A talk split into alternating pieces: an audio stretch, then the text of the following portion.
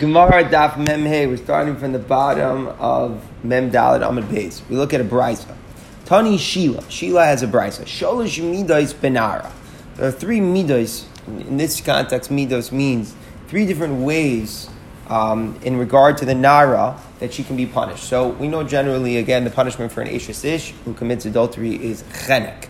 However, we have this very unique halacha for the Naira Hamara, so the girl between 12 and 12 and a half, specifically while she is betrothed but not yet fully married, and she hasn't yet been intimate with her husband. So if she's an adulteress, while she is a Naira Hamarasa, and the husband here makes the claim, so he brings his witnesses. As we know, the witnesses come and say that we know that she committed adultery while she was in Naira Hamarasa, then the halacha is that we stone her by the Pesach Beis Avia, by the entranceway to her father's house. Again, if the Eidim are found to be Zomamin and they're found to be liars, then to the contrary, what we say is that the husband has defamed his new bride and he gets lashes and he pays money. So here we learn about the Shalosh Midas Benar. If the witnesses came after she already moved in to her father-in-law's house, which is a way of saying after Nisuin, and then the Eidim come and testify that she committed adultery while she was still in her father's house, meaning while she was still in Arisa. So that's the typical case of what the Torah is talking about. She's already moved in, she's already gotten married, and now we discover that she was an adulteress while she was an Arusa. What's the halacha? Soiklin Isa al Pesach Beis Avia. We stone her at the entrance to her father's house. And that's the idea. We're really looking at the pasuk of Motzi Shema. That's what it says. That's what the pasuk says. If it was the matter is found to be truth, but the husband is accusing her that she was an adulteress before he took her in, then they take her to the entrance of her father's house and they stone her. So that's clearly what the context of the pasuk is, that after the husband takes her in and he says, "I'm not finding any signs of virginity," and then he produces witnesses that she was mizana before he took her in. So that's the classic case where the Torah says we stone her by the entrance to her father's house. Why her father's house? Why is the Torah saying that? Klaimar, says the Brayta, says, as if to say, Ru'u gidulim shegidaltim, look at the children which you ever raised. And that's the idea. That the point is that the girl is a reflection of her family. So we're saying it's this house that made this all that all happen. Second case, let's say the witnesses came before she ever did Nisuin. So she's just in Arusa, and she's sitting in her father's house. Witnesses come and they testify that she commits adultery while she was still in her father's house. So they are soklanosa. Yes, we stone her. So interesting. So she's shil anayra hamarasa. But here, where do we stone her? Al Pesach Shar Ha'ir. We stone her by the city gate. So it seems that this is not by the Motzi Shema. This pasuk is not by the Motzi Shema. There's another pasuk where it says that if there would be a nayra hamarasa who was married to a man, here Mo'arasa to a man, and the husband, somebody finds her and has Eshes Ish with her, so you take them to the gate of the city and you give them skila. So here we're not giving them the skila by her father's house, but rather we're giving them the skila by the Pesach Shari, which is very interesting to think about. Like, what's the difference? The only difference is whether or not it came about through the Motzi Shema. The Motzi Shema context is that la'achar nisuin. Now the husband is discovering that, hey, actually she was an adulteress while she was in Arusa. There the Torah makes the whole point of saying it's a reflection on her father's home, so on and so forth, and she is stoned by her father's house. But if it is a case where simply the witnesses are discovered to come, by the and are discovered while she's still in her father's house, then we stone her, but by the city gate.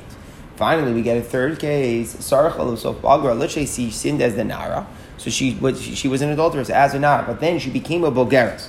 So in other words, she matures into a Bogeres, and now witnesses come and say that while she was still in Arusa, she and a Nara, she committed the adultery. But the point is now she is a Bogeres. So now she is a Bogeres. What's the halacha? Tidon bechanak. And she only gets chanak. She gets the regular punishment for adultery. She doesn't get she just the regular strangulation. She does not get the stoning. So this is a big chiddush. Why?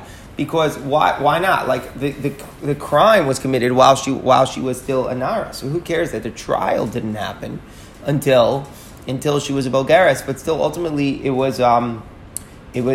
crime was committed when she was a Nara. So it sounds like the idea is that since her body has changed and now at the time of the trial she's a mature girl, she's a Bogeres, so then the punishment is given the way she is at trial.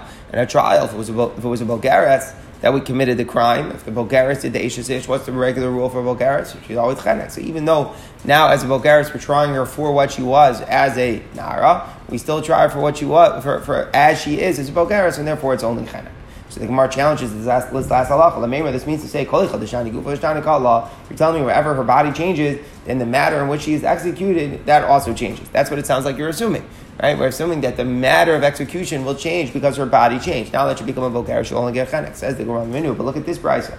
Here's another brisa. An Arim Arasa who does adultery. Misha Bagra, after she becomes a Volker, the husband only defames her after she's Bokeret. So now that she becomes a Bokeret, the husband does Nisuhin, and then he says, hey, she's not a virgin, and he produces the witnesses that she had committed an adultery while she was a Nara Hamara. So what's the law? Hu Eino Loka.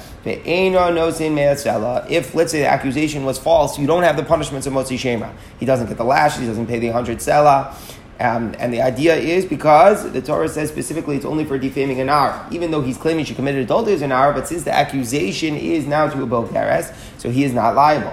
If the accusation is true, so both she and her Edim, who are found to be Zomimin, get stoned. So first the Gemara just clarifies that last statement. If the accusation is true, then she should be stoned. And if the accusation is not true, then the Edom should be stoned. But not both of them. Could it enter your mind to say that both she and the Zoman witnesses are both executed? So it means either she is stoned if the accusation is true, or if the accusation is false, so then the Edom Zoman are stoned. So at any rate, what do we see over here? We see that if the accusation is true, how is she executed? She's executed through stoning. So what do you mean? We're talking about a case where she became a Bogeres. And still, what do I say? That I don't execute her as a Bogeres with the regular punishment of Chenek. But I say that since the crime was committed as a Nara, then we give her the punishment of the stoning.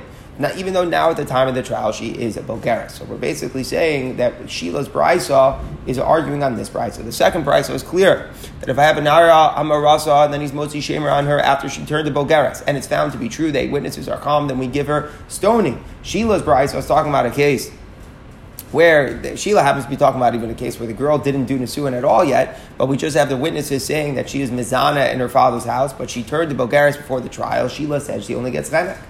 So the Gemara answers, Amarava Motzi Shemra Ka'amrit. You're going to ask on Sheila's Brisa for the second Brisa, where was Motzi Shemra? Meaning the case in the second Brisa is that she already moved in with her husband, they did Nisuin, and then the husband is being Motzi Shemra. So in that case, Shani Motzi Shemra Dechidushu, the case of Motzi Shemra is a big novelty. Why is that? Because if you think about it, every case of Motzi Shemra, the husband is producing witnesses after he has done Nisuin. He is now bringing witnesses that she was Mizana while she was only betrothed. So there was always a switch in the girl's status between the Edom coming, the trial, and when she was Mizana. She was Mizana when she was Nar Hamorah. So the witnesses are being produced after she's already Nesua. Normally a woman who does Chuppah, even if she didn't have a Bia with her husband, as soon as she does Chuppah, as soon as she's in Nesua, the adultery happens. How is she punished?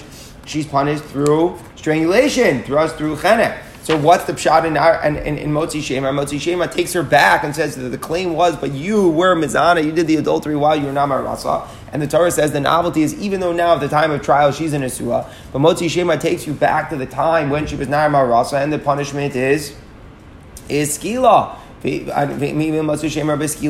what do I see? I see it's a novelty. The Motzi Shemra case, the Torah doesn't care about the fact that her body has changed, that she has underwent Nisuin, and now the punishment for her would be Chenek. No, that's not the way it works. Motzi Shemra is a novelty. Even though she has changed in her status, we still try her based upon the time of the crime as a Nara. So if that's true, even if she turned a Bogeres,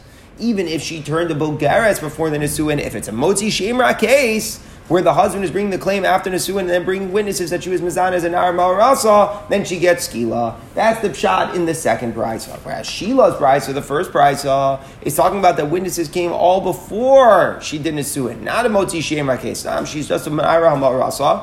And then if witnesses would come that she was Mizana before she has moved in, she typically would get Skila. But the Brisa said if her body changed and she became a Bokeres, so then we say that she gets only the Chenek. And the whole halacha in Sheila's Brisa, the whole halacha, in the second Brisa, that if she became a Bokeres, then it's still Skila is only in the Motzi Shemra scenario. Says the Gemara, we don't buy that answer. We're saying it's different because it's Motzi Shemra. Yes, it's true that there's a novelty in Motzi Shemra. But maybe the novelty is only in regard to the Motzi Shemra, is only if her body didn't change. If the whole point is just that she underwent Nisuin, and she came to the chuppah, still we say that she is judged with stoning. Fine, I understand that. But that's maybe all where her physical body didn't change. If her body actually physically changed, like our case where she becomes a Bogeres, then maybe Lo Chadash Rachmana, maybe the Torah does not say such a novelty. Meaning just because you look at the Torah's case that she underwent Nisuin and that's a change and you still judge her by being a Naira Marasa, that itself is not enough of a precedent to tell you that even if her body underwent the physical changes, she became a Bogeres, that she should also be liable for a stoning. So we haven't really reconciled it. We tried to reconcile Shil's brisa with the brisa that with the other brisa about what doesn't make a difference whether or not her body changed. We tried to reconcile that it depends if it was a scenario of Motzi Shem Ra, specifically where she underwent Nisuin or not. But the Gemara is not buying that distinction makes sense. So now that we haven't reconciled the brisa with that point, so we're back shver. Doesn't make a difference if her body changed before the trial or not. Do I say she's still liable to the punishment of the Naira Marasa that she committed at the time of the adultery?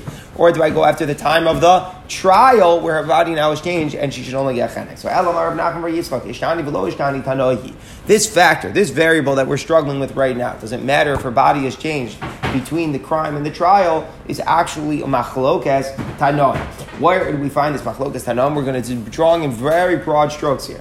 It's not, and we look at a Mishnah. So we're looking at a Mishnah now, a Mishnah in Horias, which is talking about the karbanos that it brings. Typically, when a person does a sin, that b'shogeg, that carries the kares penalty, is done, but it means you bring a chatas. What's a chatas? So typically, it's a it's a nice little female sheep. That's what it is. We bring a chatas. But the Torah says there are different types of chatas if you have a higher status. A kohen gadol brings a par. A king brings a sa'ir. Whereas again, a regular person just brings a female lamb. So what about if somebody's status changed between the time that they sinned and the time that they became aware of the sin? The yediyah sachet, the realization of the sin, is like the trigger for when you're actually chayav. So what happens? These people sinned before they were appointed as, let's say, a king or a kohen gadol, and then they were appointed rein kehadyotis. They're still treated like a hedya.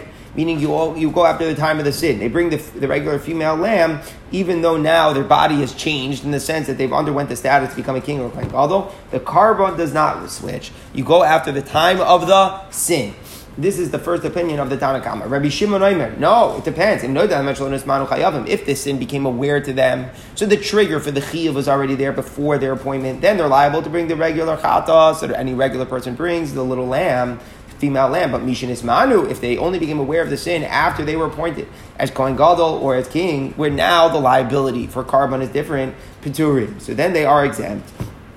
You don't bring any carbon at all. Unbelievable idea. What's pshat? They got off the hook. Because Reb Shimon says that when your body changes, so then the carbon changes. So now you're like, it's like you're stuck because the sin was committed, the chiyuv would be one thing, but at the time of the idea, the chet was the Jewish trigger, you're not under that thing. So therefore, there's no mechayiv of either carbon, which is a fascinating thing. You don't have to bring the female lamb, you don't have to bring the male lamb. Either way, you don't have it. So now what do I see? I see that there's a machlokas of a change in status between the sin and the trigger of the punishment, which is the idea of the chet. Do you go after the time of the sin or after what the time that you're being tried? So it's the same way you have that machlokas tanam. In that context, so now we're going to draw it over to us. Really, Naamar Rasal is Biskila. Bogeres, whose Mizana is Bechenek. If her body changed between the time of her adultery and the time that she is tried, does she get Skila or Chenek? According to the Tanakama, you would say she gets Skila. According to Rabbi Shimon, she would get the Chenek because her body has changed. Says the Gemara on the top of the Amid Beis here. You only see Rabbi Shimon says that you also factor in the time of the Yediyah.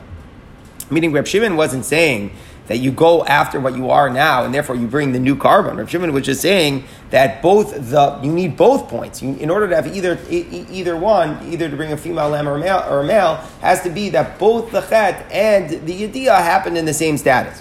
Do you see you only follow the time where there was a yediyah, the chet, and not follow the time of the sin? Do you see that about him? And why doesn't Reb Shimon say that when the status switches, you should bring the carbon according to the current status? Mashuach parv and asisar. If he's a kohen gadol, you should bring a bull, and the king should bring a higo. Right? You don't see that Reb Shimon says that if the status switch, you go after what you are now. He just said you get off the hook. What's the point you get off the hook? You need both the chet and the idea to be in the same status. So the equivalent of that would be saying that if the girl was, let's say, Mizana Zanam Maras, and then she became a Bogeres, she doesn't get punished at all. But that's not the brisa that we had. The brisa that we had is that instead of getting skila, she gets chenek. So we can't say that that's Reb Shimon by drawing this parallel. If it would be Reb Shimon drawing the parallel, she should be totally off the hook. So now that we refuted that answer as well, so now the question comes back. Does it, again, matter? If an Amorah says Mizana and then her body changed, she becomes a Bulgaris before the trial, does it matter or does it not? We have a Machlokes, Estira, and the Tanan. So the Gemara amends the text of one of the braisos. The Gemara says, Amalei Rabbi Yochanan, Rabbi Yochanan said to the Tana who said the brayso of Sheila, Tani, you should teach the brayso with the following change. Tidon biskila. If she sinned as an hour, then she became a Bulgaris, she is still punished with stoning. So now she gets the punishment of the Nara, not the Bulgaris. So very good. We changed the Girsa. And now we continue that now everything stims. We do not say that because her body has changed, the punishment changes. So now, very interesting. The Gemara now, after accepting that, we reconcile the brayso. We made both braysos make sense. And now, what's the halacha? Even if her body changes, you go after the time of the sin. Now that we've done that, now the Gemara pops up and says, no, it can't be. Amai, how could it be that if the girl's body switched, by the time of the trial, not just about Bulgaris, you still give her stoning? When the Torah speaks about stoning the girl, it says you stone the Nara. At this point, she is a Bulgaris. So meaning it's very interesting that the Gemara now just says, out logic, it cannot be that we just go after her time of the sin, because the Torah specifically emphasizes that you execute the stoning is given to the Na'ara. She's now a Bulgaris, you can't punish. So Amar Bilai, we look at it from the pasuk. Amar Kra Ha Na'ara. They take out the Na'ara out and they stone her. So what's the hey? Hanara Shaisakvar. She who was previously a Na'ara. So basically, what we're saying is with the fact that it says Hanara, it's an extra word, so we say that the extra word is coming to say even if she was only a Nara at the time she committed the sin, even though currently she's not a Nara at the time she's convicted, you still give her the punishment of stoning. So we're trying to put it into the word of the pasuk. Says the Gemara, if the word Hanara means even a girl who was previously a Nara, despite the fact that now she's a Bulgaris, so if she's found, the witnesses are true, she would give her stoning. So if, let's say, he defamed her when she was a Nara, when she was a Bulgaris, but he defamed her by saying that when she was a Nara, she had committed adultery, and then his Edom were found to be Zomamin, so he should receive the Malchus and also pay the 100 slum. Even we, on the Amid Aleph, said we all agree that if he defamed her and his Edom were found to be Zomamin, if she's currently a Bulgaris, the husband, the defamer, the guilty party doesn't receive the punishment because now she's a Bulgaris. So how do we play both sides here? Klopping when the claim is true and we want to know how we punish her. We say Hanara Hanara Isa Kvar, and we say she gets stoning. But when it's found, the Edom are found to be Zomamin and the husband is guilty of defaming her, what do we say? Oh, she's currently a Bulgaris, so he doesn't get the lashes and he doesn't pay. Why not? So Amalei said to Rachmana Litzlan, my Haidaita. Hashem should save us from the way that you understand, which is unbelievable. Meaning to say, I don't even have to respond to your question. And it's not even a good question at all. So Rav Hananya obviously says, Hashem should save us from your understanding.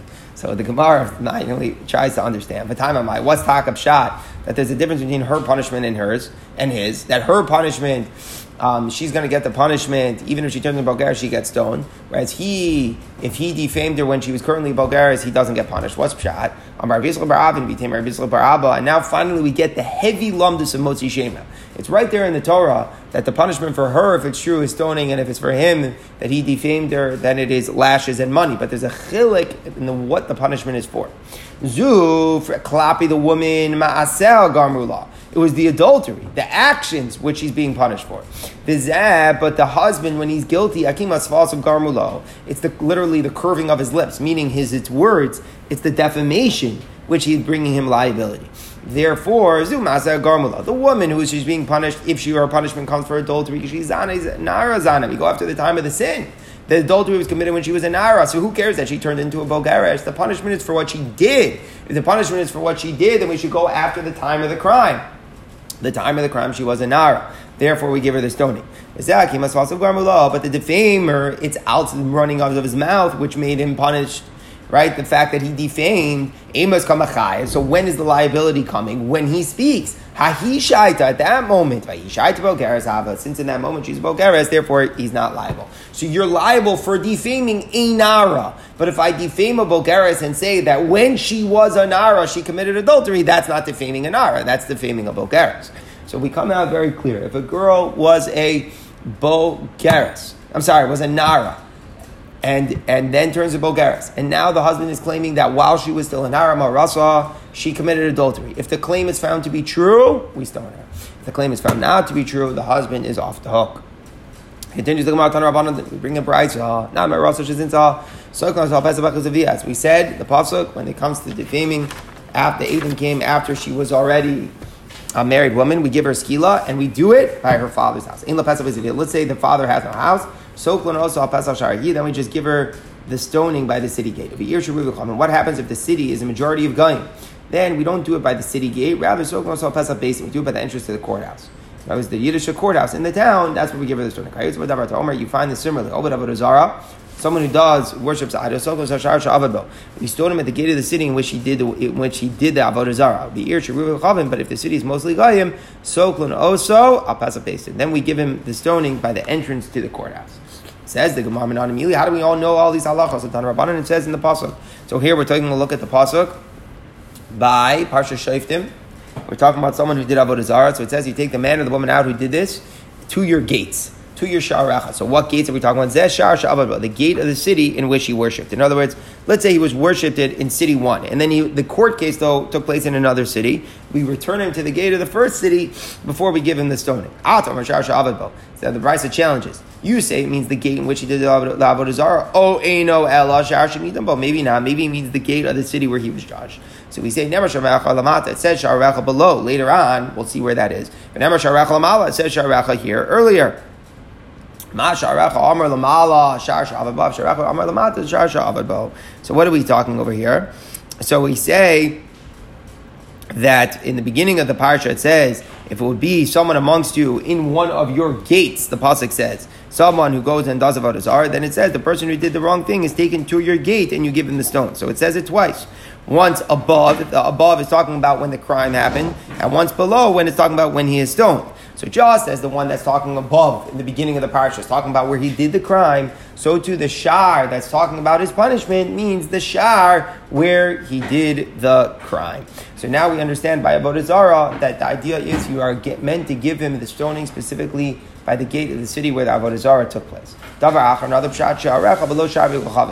what does it mean, your gate? Your gate, but not the gate of the Oel Kohavim. So if majority of the city is Goyim, so then it's not called your gate. And the Torah is saying that then you don't do it by the city gates, and rather you would do it where? By the gate of the base. So the Gemara says, how'd you make a second drasha? Hi Sha'arecha, hi picked it. That expression of Sha'arecha you already used up, right? That we used up to say that you use it at the gate of the city where you did Avodah Zarah. How are you using it again to make another drasha to exclude the gate of the Goyish city? So the Gemara says, Im Kain, if it was only coming to tell you that you're stoned by the gate in the city where you did Avodah Zarah, Limikra Sha'ar, I could have just said gate, my Sha'arecha. What does it mean, your gate? Shraminatarti, we're able to learn the second halacha. The second halacha, that if it's a city of mostly Goyim, so it's not called your gate. Since it's not called your gate, then you wouldn't do it by the city's gates, rather by the gates to the basin. Okay, so that's all the background by Avodah Zarah. So the Gemara now says, Ashran Abozacham, Na'aras Minolan. How do we know the same applies to the Na'ar Ma'arasa? How do you know the Na'ar Ma'arasa? Well, the pasuk says to do it where? By the entrance to her father's house. How do you know that if the father's house is not there, let's say the father doesn't have a house, that she's stoned by the city's gate or at the courthouse gate if it's mostly Goyim? How do you know that? So the Gemara says, Amar Bavo, Gamar Pesach mi Pesach. We learn, Exer Shava, of the word Pesach, which is said by the Na'ar Ma'arasa, from the term Pesach, which is said, it's actually here, it's by the Mishkan. It says the word Pesach. That's what we're going to look at by the Mishkan. Oh, Pesach Mishar. And then the term Pesach from the Mishkan, from the term Shar, which is written in the same pasuk. As soon as talking about the Mishkan, it says by the entrance of the gate of the Chatzor. Shar Misharecha. And Shar we learn from She'arecha, which is taking place back by Avodah Zarah. So basically by Avodah Zarah it says She'arecha. And we know, as we said, it means the gates of the basin if it's mostly Goyim, or the gates of the city if it's not. Now we learn Sha'ar and Pesach, Sha'ar to Pesach by Mishkan, and then Pesach to Pesach from Mishkan over to Na'ar HaMa'arasa, and we end up with the point that the Na'ar HaMa'arasa, again, preferably by your father's house, if not there, then by the entrance to the city. But if it's a city that's mostly Goyim, then it will be by the gate of the basement. All right, now we get a little bit more into the law of the Motzi Shemra. So again, Motzi Shemra, where the Eidim are found to be Zomimim, so the Torah says he's punished with the money, and it also says V'yisro, so V'yisro, so means that you get lashes. We're going to learn that tomorrow specifically, that the word V'yisru, so Yisru just means a punishment, but we're going to say that through Xer Shava that it means lashes. Now just a little bit of background is that usually when a person does an avera, a lav sheyesh bo ma'isa, if you do a lav which carries a ma'isa, in other words, it's done through an action, then there's malchus. But lav she'ein bo ma'isa is machlokas tanon. The Rabbanan say there are no lashes. Rabbi Yehuda says there are lashes. By motzi she'emra, it's an interesting thing. The person hasn't done an action. He has only defamed her. Right? What did he do already? He's only opened his mouth. He is not doing an action. And yet the Yisro so here clearly means that there are lashes. So here we get involved here. Tanur says in the bride, motzi she'emra loka v'nosin me'asela. Somebody who's defaming the bride. He falsely accuses her of committing adulteries in Arusa. And then it's found that his Eidim was Omen and that he was wrongly defaming her. So he gets Malchus and he pays the 100 slum. Rabbi Yehuda Omer, Lokos, Lokom Mikomakom. If you're talking about lashes, then it doesn't matter whether or not he had Bia with her or he Stam defamed her without having Bia with her. You're always going to get lashes. In other words, if you think about it, the scenario of the Motzi She'emra can happen in the typical scenario is he has Bia with her. He's like, hey, she's not a virgin. Oh, he goes and he finds and produces witnesses that she committed adultery while she was marasa. But then you could also have a case of defamation without the bia. You could have a new chassan who wasn't yet intimate with his bride, and he's still making a claim that she was mezavet. So Rabbi Yehuda says even if he didn't have bia, Lilkos, if it's just a question of getting the lashes, he's always going to get the lashes, even if he didn't have a bia with her. But Mea Sela, regarding the fine, Baal, if he had bia with her, and then that's what precipitated the false defamation, then nosin, you have to pay. Lo Baal, if he didn't have bia, lo nosin, then eno nosin, he doesn't pay. So basically, the machlokas is, in the scenario in the Torah, the Motzi She'emra, the literal text sounds like that he had bia with her, and then he comes and he defames her. So Rabbi Yehuda says that therefore, the fine of paying the money is only going to be if he had the bia with her. He didn't have the bia with her. Stami, he defamed her. He's not going to be paying the fine. The Rabbanon don't hold that way. The Rabbanon hold that the case of Motzi She'emra doesn't have to be specific to where he had bia with her, and that's what precipitated the defamation. But Rabbi Yehuda, even though he holds that the case of Motzi She'emra is only with defamation that comes after bia, that's only klape the fine. But for the lashes, you're always going to get lashes because Rabbi Yehuda holds lav she'ein bo ma'isa, like in a lav. So stam, you do a lav. You're spreading rechila, so selach racha, right? You're saying lashon hara. So according to Rabbi Yehuda, you're always going to get the lashes, regardless if it fits the scenario of Motzi She'emra on the Torah or not. And the Gemara explains, they're arguing about the Machlokas of Rabbi Elazar ben Yaakov and the Rabbanan. This is what the Brisa is saying. The Tana Kama holds that someone who defames his wife gets lashes and pays 100 slam, bein bal, bein lo bal. It doesn't make a difference if he had bia or not. The Rabbanan, that's like the Rabbanan's opinion. The Rabbanan say, Motzi She'emra scenario in the Torah is not specific to where he had a bia. Even though, again, the simple text is mashma that way, we will see in tomorrow's daf, that is not the case. According to the Rabbanan, we interpret the Pesukim in ways that it does not important that the husband is defaming her after he came to her and intimately. Doesn't make a difference whether he did or he didn't. If he defamed her and it's false, he gets the lashes and the money. Whereas Rabbi Yehuda is saying like this, the lashes you always get, because again, the lashes can come from Motzi She'emra even without the parsha of Motzi She'emra on the Torah. Stam, he's doing an Aveira Lav, even though it's Ein Bo Ma'is, Rabbi Yehuda holds you get lashes. Mea Sela, regarding the money, Baal, if he had Bia Nosin, he does pay Lo Baal, he knows, and Rav Elazar ben Yaakov was going like Rav Elazar ben Yaakov. Rav Elazar ben Yaakov holds the parsha of Motzi She'emra is only talking about if he slandered after the Bia. Therefore, the money is only going to be if the defamation came after the Bia. Klap of the lashes, Rabbi Yehuda agrees, the lashes comes anyway because Rabbi Yehuda's shita happens to be that Lav She'ein Bo Ma'isa still gets Malchus. Says the Gemara, Yigad Amri, other people interpret the Machlokas differently. Kula, Rav Elazar ben Yaakov, the whole bride was like Rav Elazar ben Yaakov, meaning both the Tana Kama and Rabbi Yehuda hold like Rav Elazar ben Yaakov, that what? The Parsha Motzi She'emra is only after Bia. If he defames her without Bia, then there's no Parsha Motzi She'emra. The punishments on the husband are not there. But this is what the bride is saying. Motzi She'emra lo kav nosim me'avu shabal. The one who defamed the wife gets lashes and pays. That's only if he had Bia with her. Again, like Rav Elazar ben Yaakov, if there was no Bia, so then what? He's not going, according to the Tana Kama, he doesn't get lashed because that's a lav she'ein bo ma'isa. And there's no payment. And there's no payment because it's not coming after bia. Rabbi Yehuda Omer, Lokos lo mikomakom. Rabbi Yehuda then adds his point, no, the lashes are there regardless. And pashtus, the reason is because the general lav of gossip, according to Rabbi Yehuda, warrants lashes because he holds lav she'ein bo ma'isa lokos. Is this really true that Rabbi Yehuda holds that the lashes are always there just for slandering her? Batanya says in the price, Rabbi Yehuda Omer, Baal Loka, Lo Baal Eno Loka. Rabbi Yehuda says if you had bia with her, he does get lashes. If you didn't have bia with her, he doesn't get lashes. Clearly, Rabbi Yehuda does subscribe to the same point that Motzi She'emra is only after the bia occurred. And if the bia didn't occur, then you don't get lashes at all. So it's a stira. Here we're saying that Rabbi Yehuda holds the lashes are here no matter what, even if he didn't sleep with her. And yet in this brayso, Rabbi Yehuda is saying that even the lashes are only there if he had bia with her. So the Gemara answers, Amar Rav Nachman Yitzchak, Loka Makos Maris Min Rabbanan. Rabbi Yehuda said in the first brayso that you got lashes even if it wasn't after bia. He meant lashes that are midrabanan. Sometimes the court can give you lashes even when it's not me'ikar hadin. There's a time that the midrabanan they'll give you makos mardas for someone who's rebelling against the court just to impose their authority of the court. The court can give lashes. So basically, what we're saying over here is that Rabbi Yehuda agrees that the lashes on the Araisa level is only after the Bia.